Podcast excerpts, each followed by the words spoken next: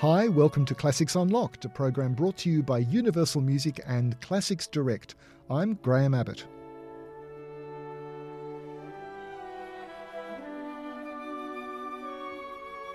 Right at the start of our time together, I want to confess that I have a soft spot for rule breakers. And this music is by one of the most famous rule breakers in the whole history of music.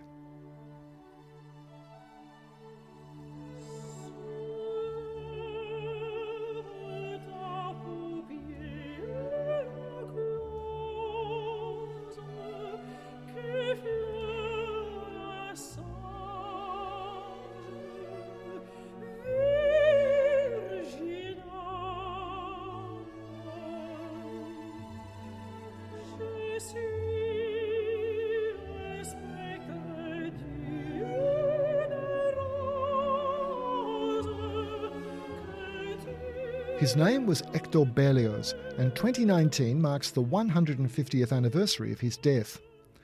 Perhaps best known for writing the Symphonie Fantastique, the symphony which blew not only all other symphonies, but perhaps all of music out of the water, Berlioz was a maverick. His musical training was haphazard, had conspicuous gaps, and came relatively late in life. His father insisted he qualify as a doctor, which he did and Hector's decision to devote his life to music not only appalled his family, but set him at odds most of the time with the conservative musical establishment of France. Throughout his life, Berlioz had a passionate interest in the connections between literature and music, a passion which led him to set texts to music. So, despite the fame of the purely orchestral Fantastic Symphony, it's as a composer of vocal music that Berlioz made some of his most marvellous contributions to the repertoire. In this program, we're going to survey some of Berlioz's music for the human voice. When we look across the range of vocal music Berlioz created, the first thing that strikes us is the sheer breadth of it all. It ranges from intimate music for voice and piano to music on a truly mind boggling, colossal scale. And underpinning it all are two constant features an ability to write music which is truly unique, no one can imitate Berlioz, and a burning need to bring out the drama inherent in the texts he set. We just heard one of the songs from a set of six songs called Les Nuits d'été, Summer Nights. It was originally conceived for voice and piano and completed in that form in 1841. Two years later, Berlioz arranged the piano part for orchestra of one of the set. It wasn't until much later, in 1856, that he decided to orchestrate the remaining five, and it's in the orchestral version that Les Nuits d'été is more commonly heard today. Here's the opening song, Villanelle.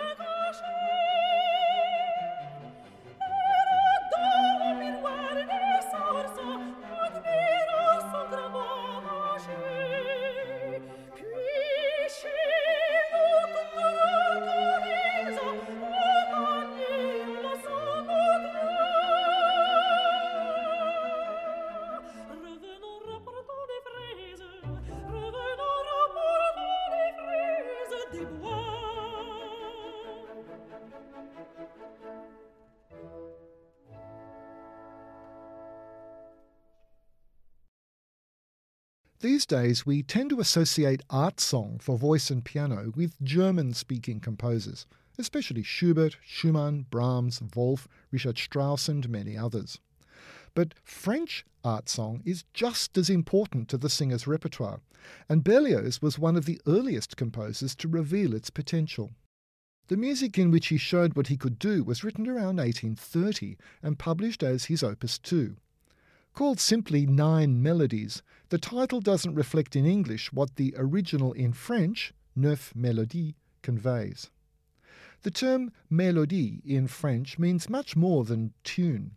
It refers to a song in which the melody is designed to connect closely with the text. In other words, it's the French equivalent of the German word Lied, which in this context also means a lot more than just song. Hey, I'm Ryan Reynolds. At Mint Mobile, we like to do the opposite of what Big Wireless does. They charge you a lot, we charge you a little. So naturally, when they announced they'd be raising their prices due to inflation, we decided to deflate our prices due to not hating you. That's right. We're cutting the price of Mint Unlimited from $30 a month to just $15 a month. Give it a try at mintmobile.com slash switch. $45 upfront for three months plus taxes and fees. Promote for new customers for limited time. Unlimited more than 40 gigabytes per month. Slows. Full terms at mintmobile.com. Berlioz's nine melodies set French translations of poems by the Irish poet Thomas Moore, and they date from the time in Berlioz's life when he was infatuated with the English actress Harriet Smithson. These too were orchestrated by the composer and retitled Irlande, Ireland. But the original piano versions are delicate gems, perhaps signifying, although this is hotly debated, the actual start of French art song as a rival to German Lieder. Anne Sofie von Otter is joined in this recording of the fourth song of the set by pianist Cord Garben. It tells a simple story of a noble lady's encounter with a valiant knight.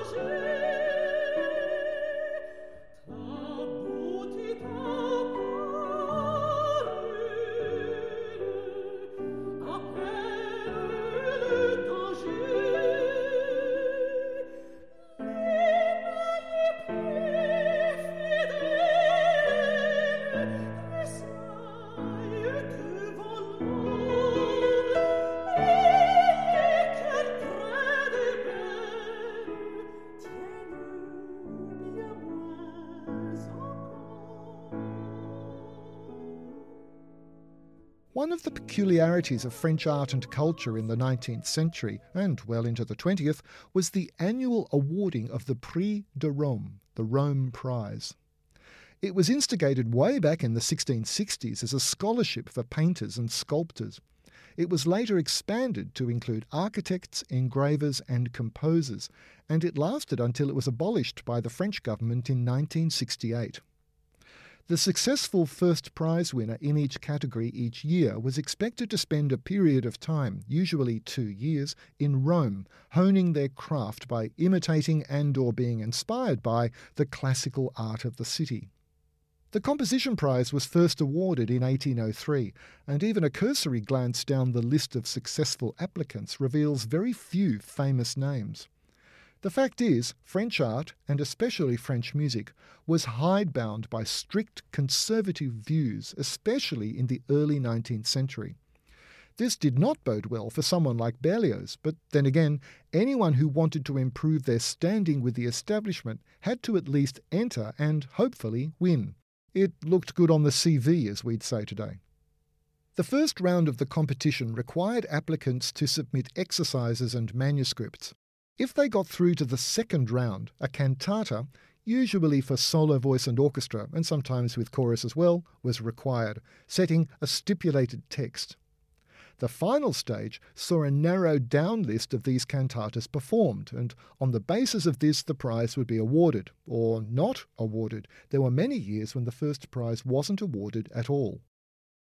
Berlioz entered the Prix de Rome four times, submitting a cantata each time, and the four Prix cantatas, as they're often called, are fascinating works. His first attempt in 1827 with a cantata called The Death of Orpheus was rejected in the first round. The second cantata in 1828 was Herminie, which won him the second prize. The 1829 cantata, Cleopatra, is perhaps the most fascinating of all, but it clearly didn't impress the judges. No first prize was awarded at all that year, and Berlioz's work was specifically damned because it betrayed dangerous tendencies. In 1830, he finally decided that if he wanted the prize, he'd have to toe the establishment line. So the fourth cantata, Sardanapale, was written in a much more conservative, less dangerous style. He won. But even then, the judges couldn't bring themselves to be seen to approve of him. Berlioz won the first grand prize, while another composer, the now forgotten Alexandre Montfort, won the second grand prize. Here's the extraordinary death scene which concludes the allegedly dangerous Cleopatra cantata, a gripping work which deserves to be much better known today than it is. This is part of a recording featuring Jessye Norman.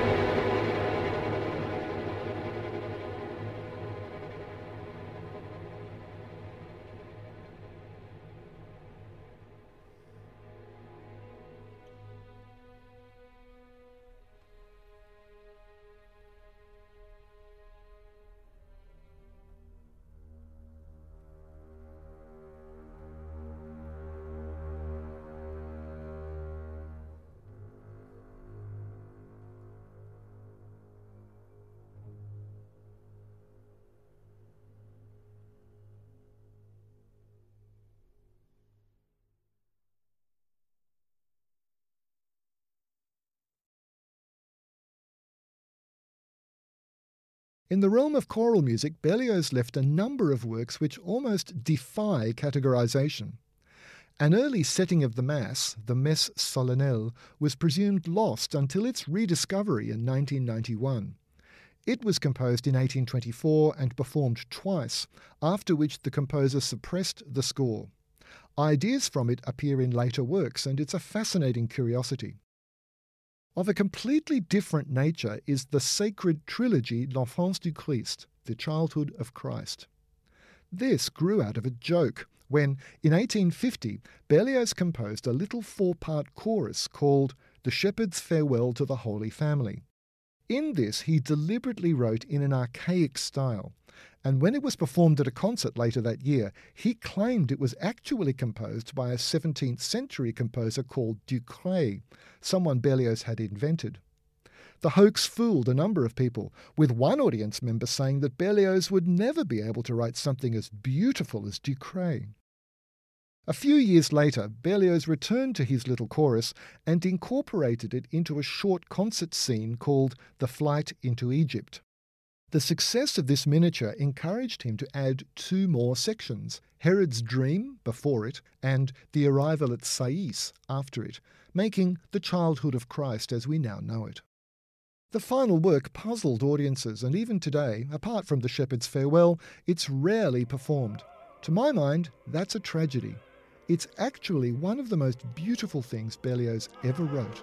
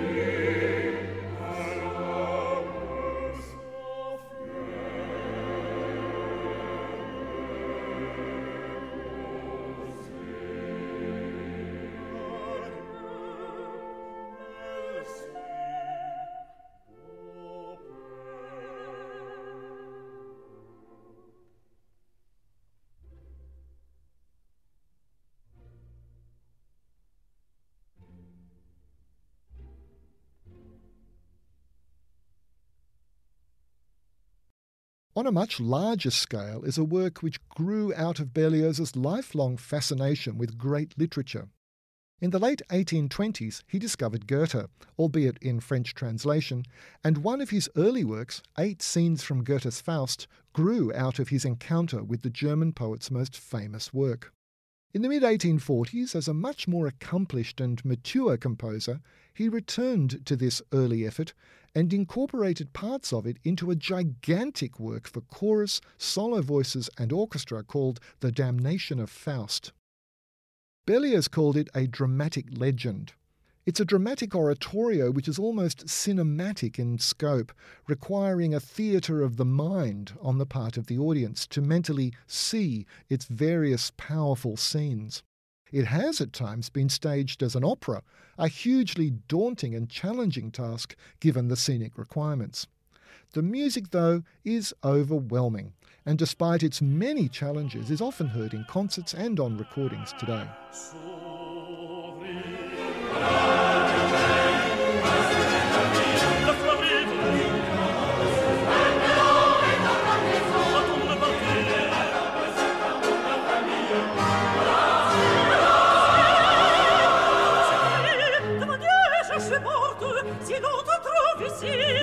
Even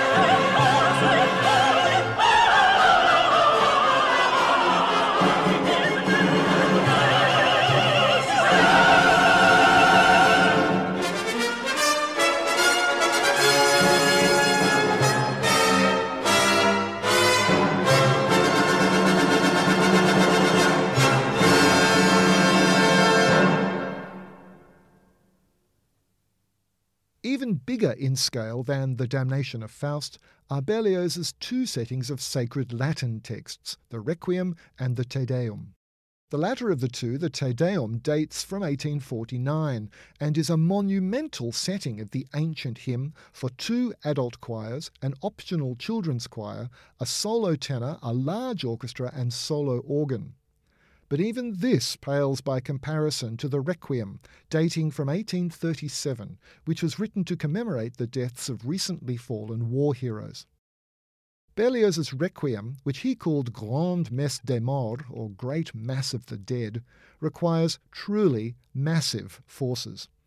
An enormous orchestra with 20 woodwind, 20 brass, including no less than 12 horns, a colossal percussion section of 16 timpani, two bass drums, 10 pairs of cymbals, and four tam tams, and four completely separate brass ensembles placed at four points around the choir and orchestra. These alone total an additional 38 brass players. To balance all this, Berlioz recommends a massive string section of more than 100 players. Then there are the voices A solo tenor is used in one movement, but otherwise the work is carried entirely by the massive chorus, which must be more than 200 voices. Hiring for your small business? If you're not looking for professionals on LinkedIn, you're looking in the wrong place. That's like looking for your car keys in a fish tank. LinkedIn helps you hire professionals you can't find anywhere else, even those who aren't actively searching for a new job but might be open to the perfect role. In a given month, over 70% of LinkedIn users don't even visit other leading job sites. So start looking in the right place. With LinkedIn, you can hire professionals like a professional. Post your free job on linkedin.com slash people today. The big moments of the Berlioz Requiem are very big, shatteringly loud and thrilling beyond words. But a great deal of the work is quiet, displaying unprecedented instrumental combinations. Like everything else Berlioz wrote for the voice, the Requiem is dramatic, which can mean both dramatically loud and dramatically soft. But the loud bits, especially those describing the end of the world, are the bits everyone remembers.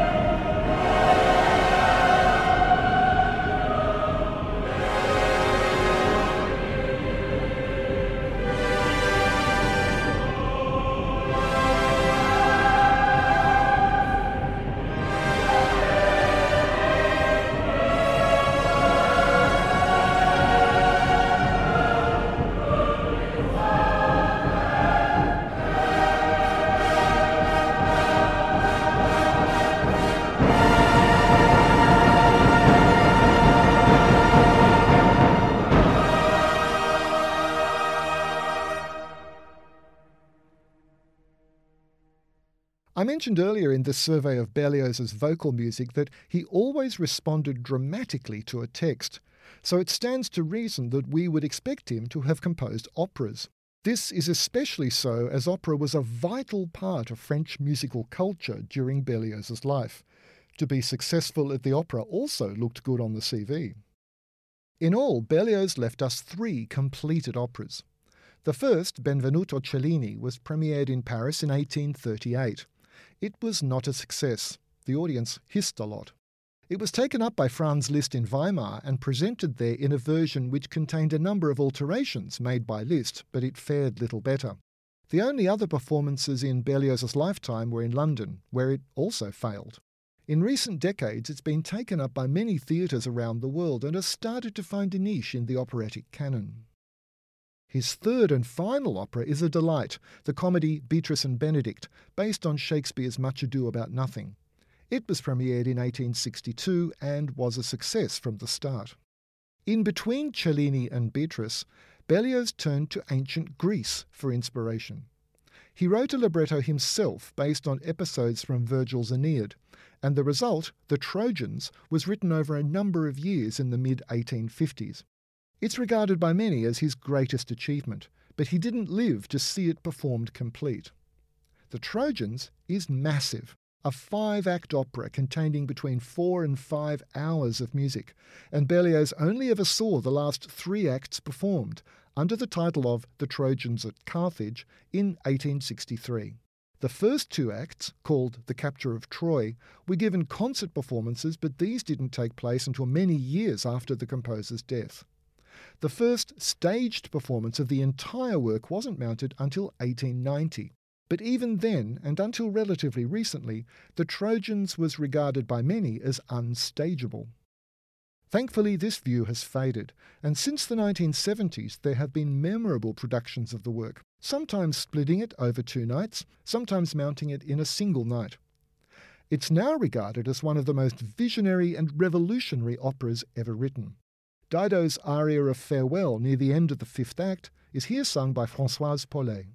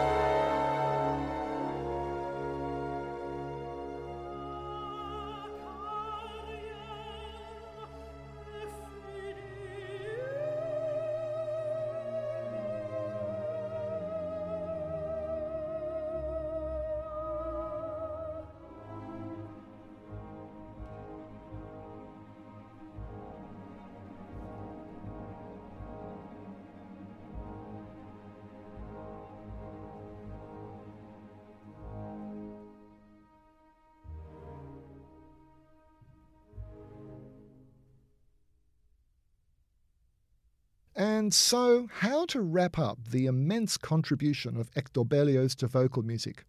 Perhaps in one of his most innovative and sadly least known works.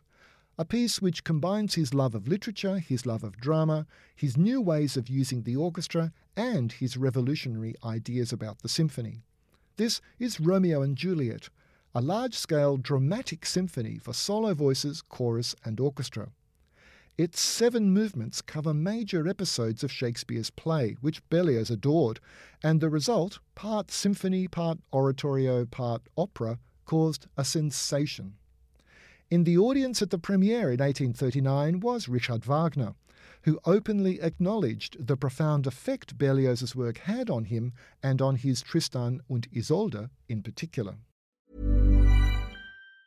Normally, being a little extra can be a bit much. But when it comes to healthcare, it pays to be extra.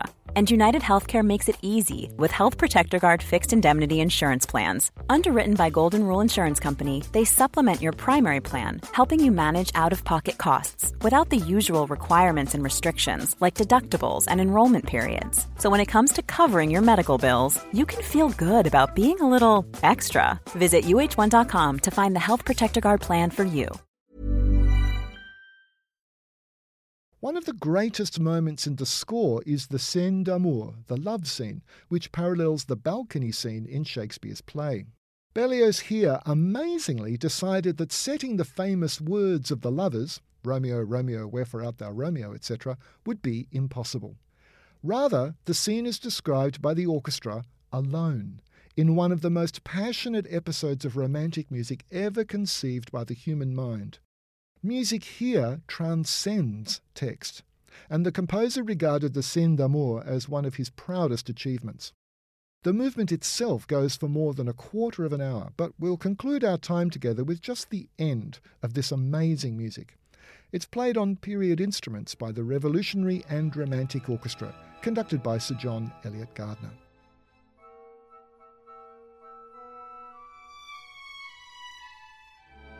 My thanks to Tom Ford for the technical production of this program. I'm Graham Abbott. Bye for now.